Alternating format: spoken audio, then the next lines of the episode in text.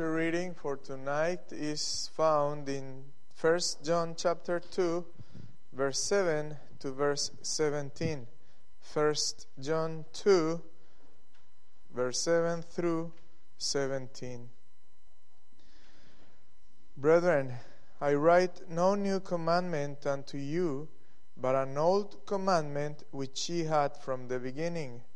The old commandment is the word which ye have heard from the beginning.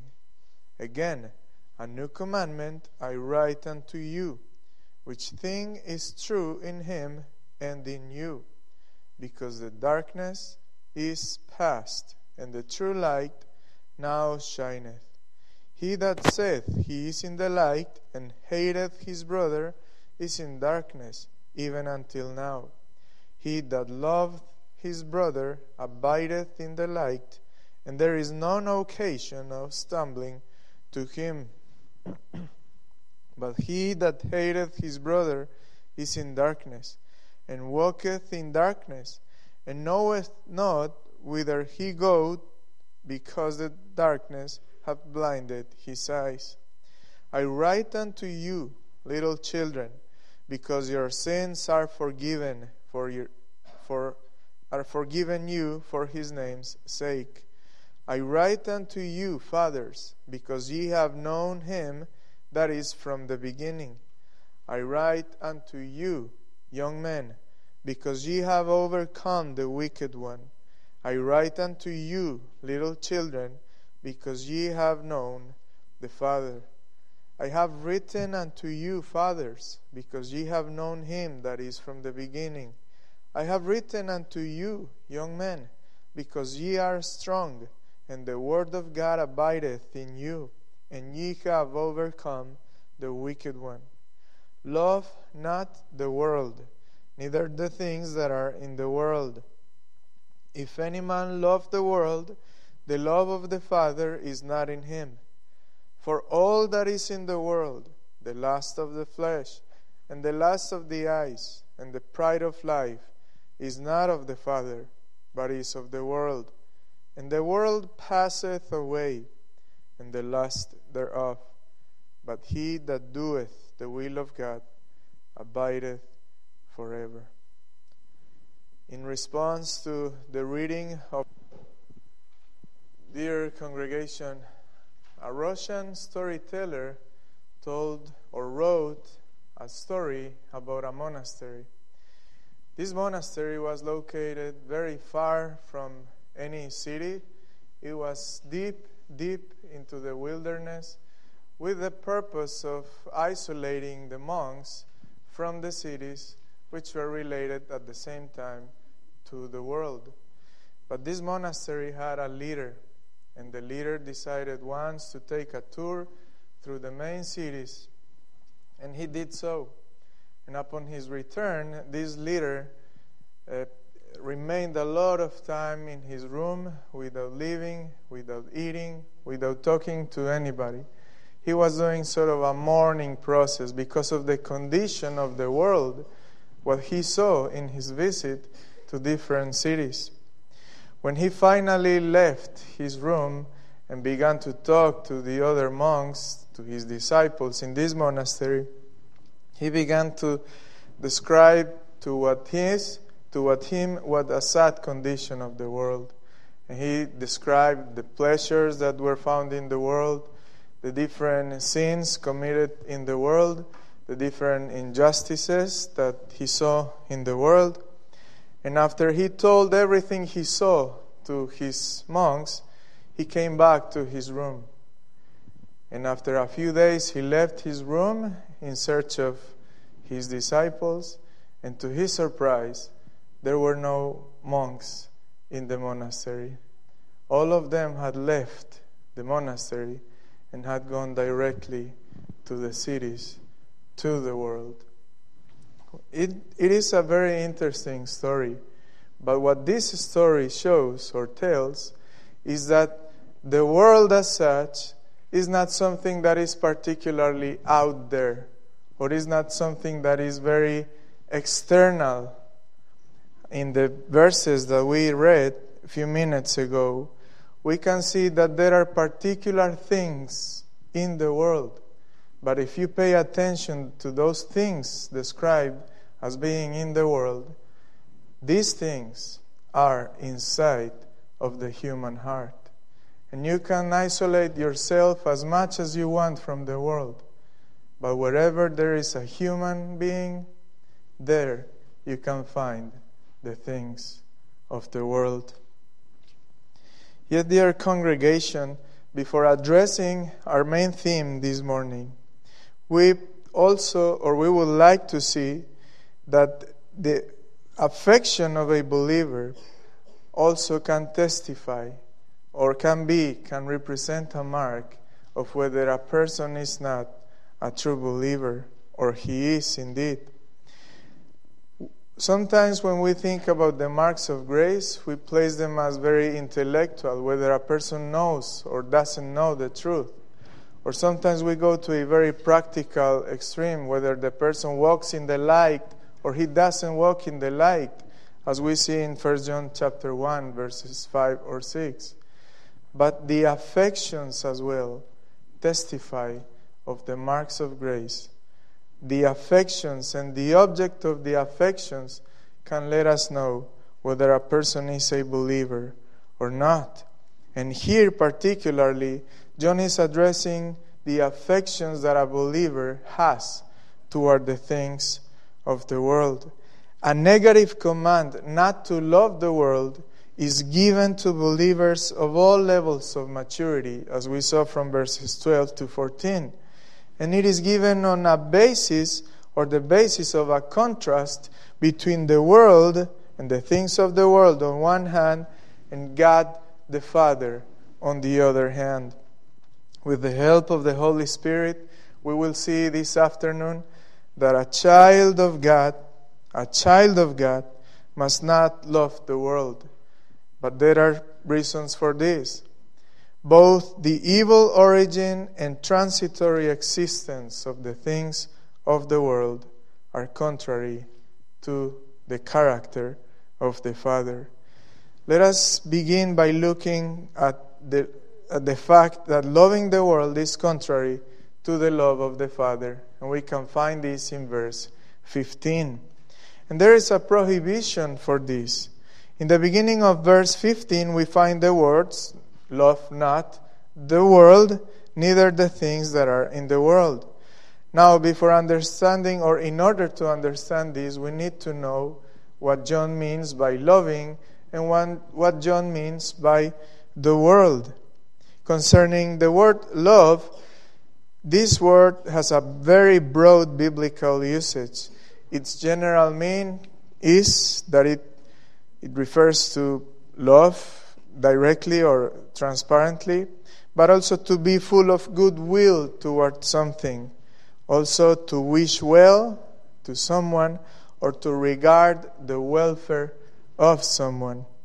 In the writings of John, this word from the Greek usually refers to the loving union and communion between the Father and the Son, and vice versa, also between the triune God and believers, and vice versa, and among believers.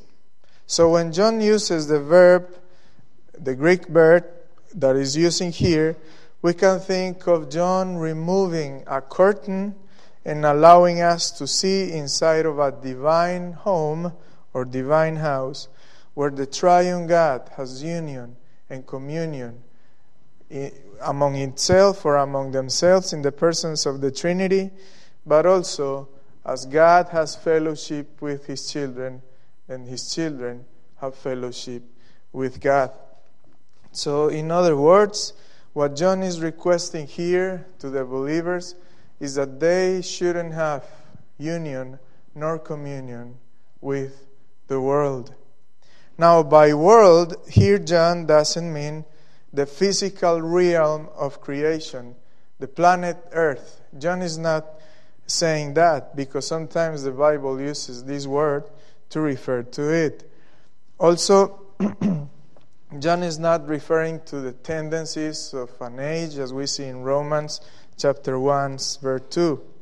Rather, the apostle is referring to the world as Satan's spiritual dominion, which he uses to further his kingdom and interest, as well as to hinder the kingdom and the interest of Christ. This definition can be understood, again, as I said before, because of the elements contained in the world.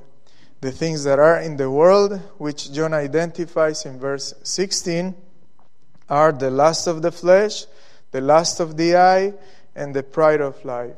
And these things were first present in history back in the garden when Adam, when Adam and Eve sinned against the Lord.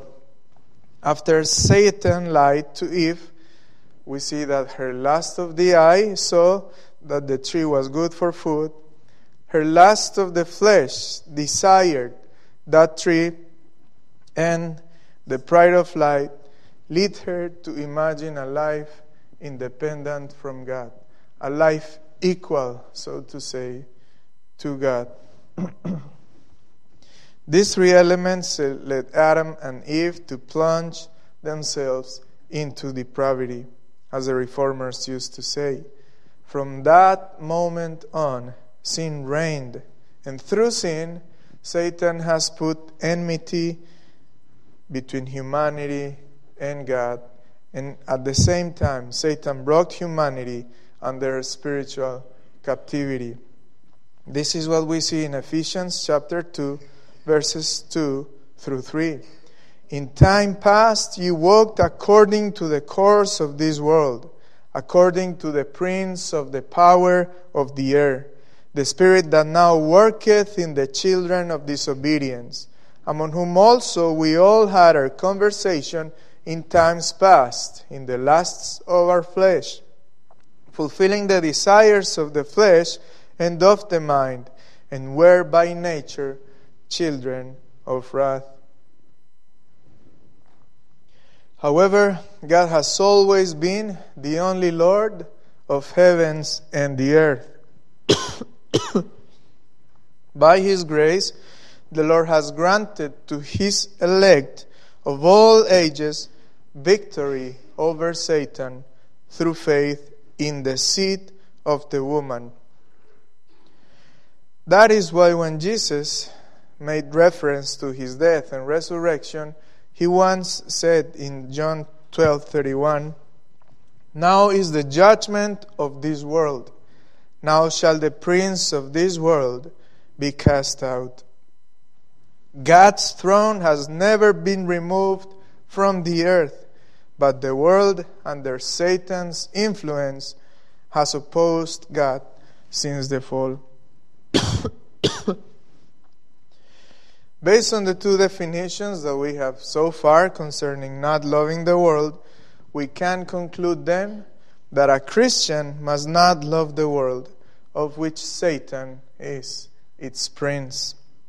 A Christian must not have good will towards Satan's dominion, through which he keeps sinners under slavery and condemnation.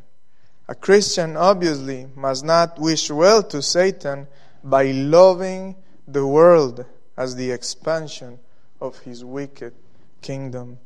A Christian must not have fellowship nor communion with the world.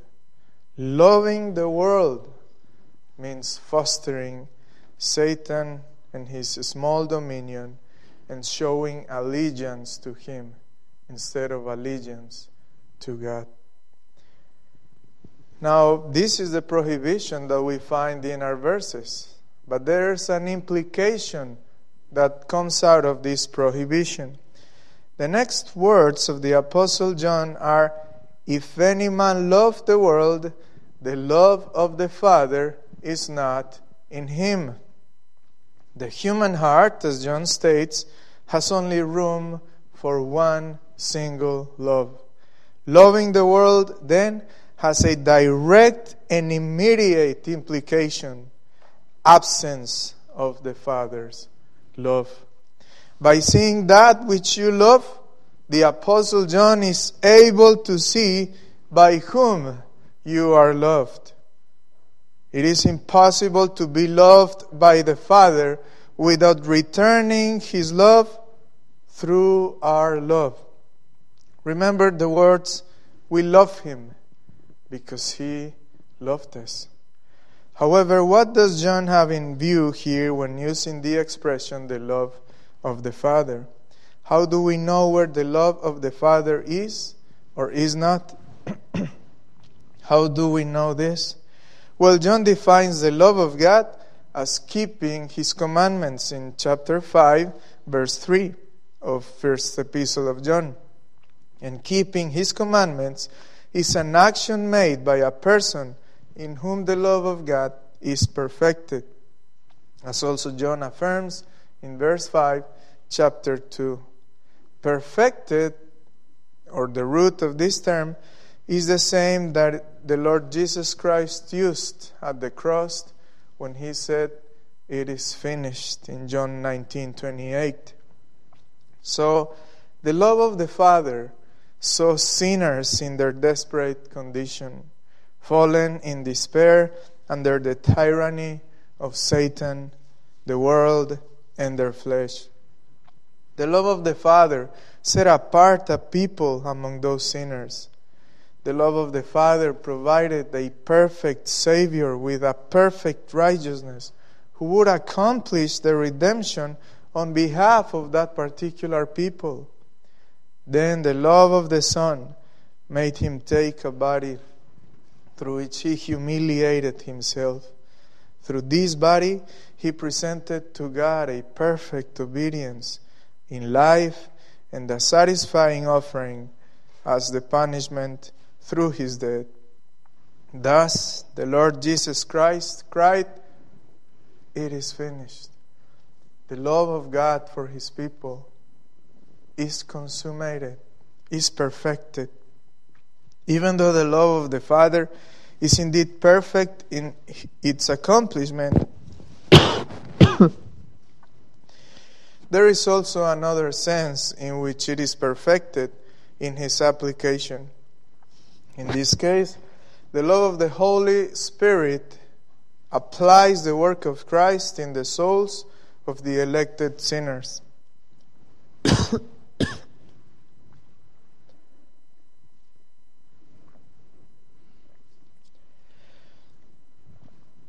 love of the triune God is poured out in the saints' hearts, and as a consequence, the saints' hearts respond with love toward the Father. Therefore, the love of the Father must be understood in 1 John chapter 2 verse 15 as that love which comes from the Father, but also that love which has the Father as its object, as its recipient. As the preacher says, the sea is the place from whence the rivers come to where they return again. Rivers of love flow from the sea of the Father's grace, and to Him torrents of loving gratitude and obedience must return as well. Loving the world will not empty the sea, but will get the rivers of gratitude dry. Can we now see why the love of God cannot reside in the heart who loves the world. Can we now see how contradictory it is to say, I am loved by the Father, but I love the world? A man in which the love of the Father dwells is a man whose main concern is to love the Father here is how a child of God really thinks. This is said by the Puritan Theophilus Gale. If my heavenly Father is absent, my love goes forth to meet him by desire. If he is present, my love takes comfort in him and delights in him. If the love of my Father is in danger, my love faints with fear.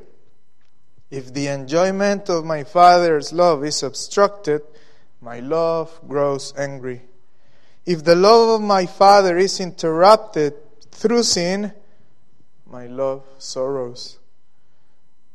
If the love of my Father, if there is any possibility that His love returns, then my love hopes. Christians, let us not love the world. Why are we so friendly with a world that so hates our Lord and so hates us?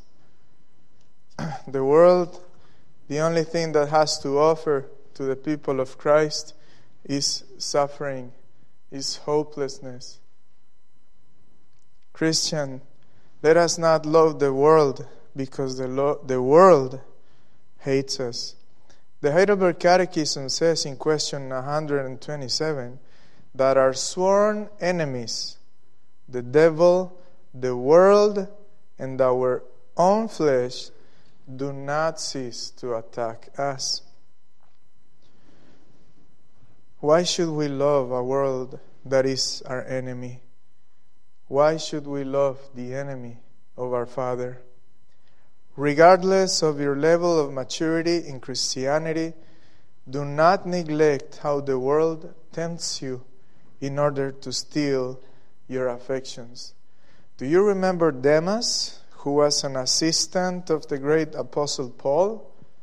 Demas abandoned the ministry because he so wrongly loved the world in 1 Timothy 4:10.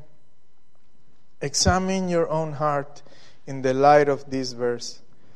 In 1 John, many confessed to love the Father, but many certainly did not.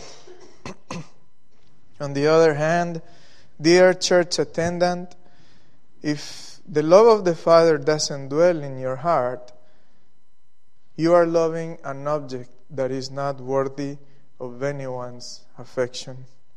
You are giving your allegiance to the wrong master.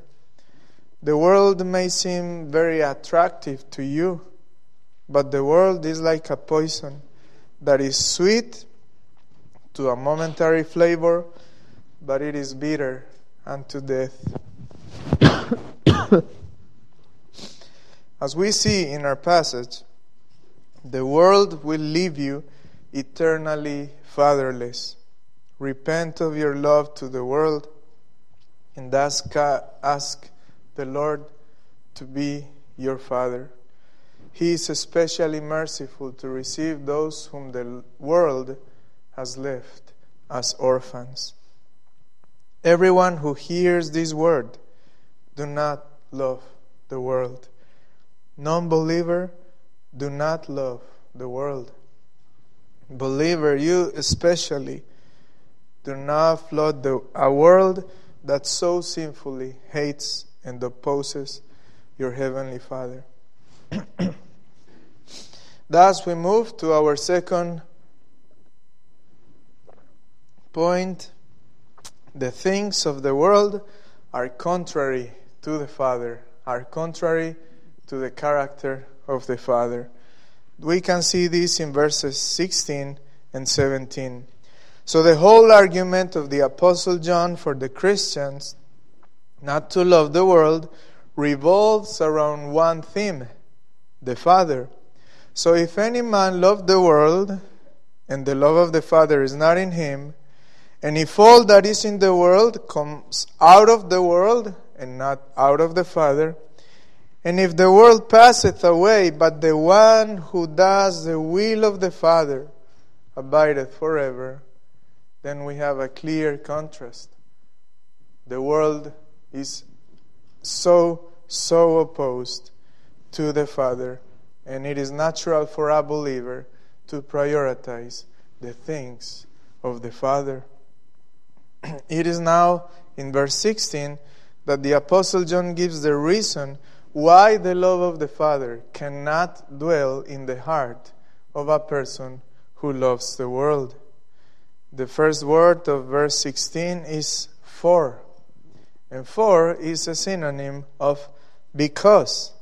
And that is a word that we use when expressing the cause, the reason for something. Besides the first word of verse 17, if you look at me in your Bibles, it is important as well because according to the Greek, the because of verse or the for of verse 16 and the end of verse 17 shows a close connection between those two verses. So the argument of the reason that the apostle John is going to be is going to give here is twofold. The reason why the love of the Father cannot dwell in the heart of a believer is twofold. The first one is given in verse 16 and the second one in verse 17. And the first reason that he gives for this is that all the things that are in the world do not have their origin in God, but rather in the world. Let us take a look at this one. Here, John says or shows that the evil of the world is marked by the things of which it is composed or consists of. By lust of the flesh, it is understood the sinful desires that request a body in order for them to be perpetrated. By the lust of the eye, it is understood the sinful desires that request a corrupt imagination to be committed. By the pride of life, it is understood the sinful disregard and independence from God. It is the sinful boasting in the self and not in the Lord.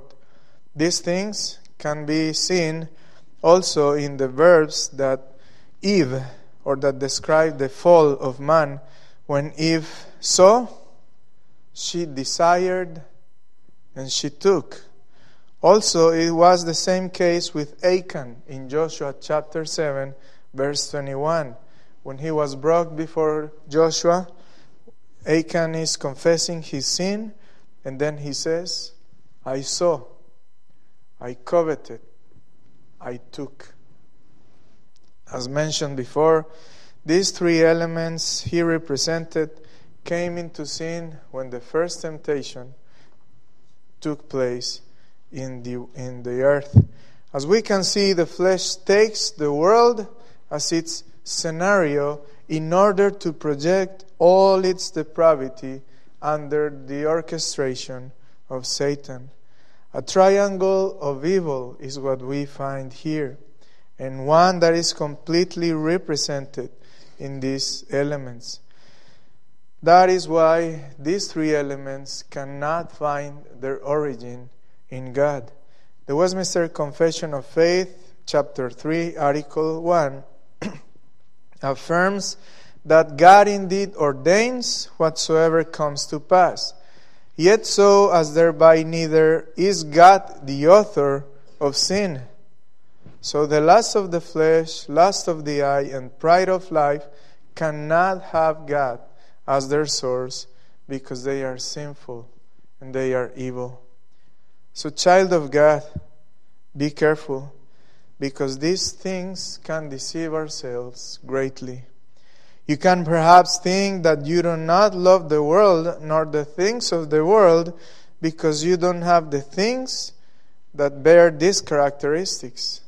But still, how many Christians are lamenting because they do not possess the things of the world? How many Christians are in the church, but you can see in their face and in their souls the lack of contentment with the things of the Lord. How many Christians are in the church or following the Lord, but there is a strong desire within their hearts to be in possession of, of the things of the world. Like Amnon, when he could not have Tamar, many Christians lose sleep, lose weight, and get distressed because they do not get the world. What if you had an evil cousin with a sharp eye, as Amnon had? What if someone asks you, Dear cousin, why are you sad? I can see it in your face. Well, may your reply never be, I love the world, but I cannot have it, as Amnon replied. Be content with the Lord's provision for your body and for your soul today. Do not complain about the fact that God, God's providence never gives you what you are asking so that you may enjoy of the things of the world. and secondly, we now move to verse 17. Not only John establishes a contrast between the source of the things of the world and the Father, but now he establishes a difference between their time or their duration in time. The world and its lust fades away, while he who does the will of God will abide forever. As Richard Baxter said, if a man were given the sight of heaven and hell, he would consider the world less than he did before. Also, another commentator said, We were made for a person and a place. Jesus is the person, and heaven is the place. We will never be satisfied with any person less than Jesus, and no place less than heaven. We won't be fully content until we are home with our beloved. The world passeth away, and the lust thereof. My friend, if you love the world, you will perish with it. Unbelieving friend, you who restlessly and constantly love the world, hear this warning today. You will perish eternally. You who are faithful to the world, you will perish eternally. And Christian believer, if you have a small place in your heart reserved for the world, get rid of it immediately. Abandon your appreciation for the world. Abandon your appreciation for the enemy of our Lord. Let us examine our hearts. Let us not be fascinated by the things of the world. Let us say with the psalmist, Whom I have in heaven but thee, and there is none upon earth that I desire beside thee. Let your heart be instructed in the facts, in the fast expiration of the world. There is, however, something important to note on the second part of verse 17. There the apostle doesn't say, those who are born of God abideth forever, or the children of God, or Christians will abide forever. But he says, those who do the will of the Lord, those who do the will of the Father, will abide forever. So, loving the things of the world is contrary to the Father because the Father is holy, is pure, He is good. The world is darkness. God is the Father of lights. The world is hatred, and God is love. The world is a fast, expiring vanity. The Lord is everlasting, and the ones who do His will will abide forever. Now, non believer here among us, again recognize that your allegiance to the world is evil. The world sets in motion a system through which you can satisfy your flesh, your eye, and the pride of your life. But, non believer, it is impossible for you to love God the Father and to stop loving the world. And the world, as a deadly product, doesn't always reveal its fatal consequences. Renounce on your allegiance to the world and ask God to declare about your link to the world. It is finished. Believer, examine your heart concerning your affections towards the world. Whether it is the lust of the flesh, or whether you struggle with the lust of the eye, or you struggle with the pride of life, examine your heart. Because there can be small inclinations in our hearts toward the world. But being tempted by the world, however, doesn't mean that we are not chi- children of God. Our duty is rather to make our election sure, as Peter says, by persevering in our love to the Father. We need to repent from our appreciation to the world, and we should not befriend this world. We need to purify ourselves once more in the blood of Christ and aim to live for the eternal. So, the encouragement for believers is persevere in doing the will of God, persevere in loving the Father. Love God, love your brethren, and love and have compassion for those who are lost in the world.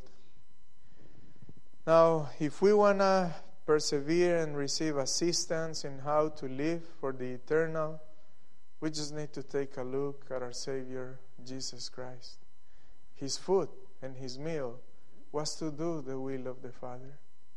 No one has ever committed himself to do the will of the Father as our Lord Jesus Christ did. No one has ever loved God the Father as Jesus Christ in the flesh did. So, my encouragement for us this afternoon is let us take a look at the life and the ministry of our Savior Jesus Christ with this in mind. Let us learn and let us be instructed of how we should love our Father and how we should live for the eternal. This world, this world will pass away.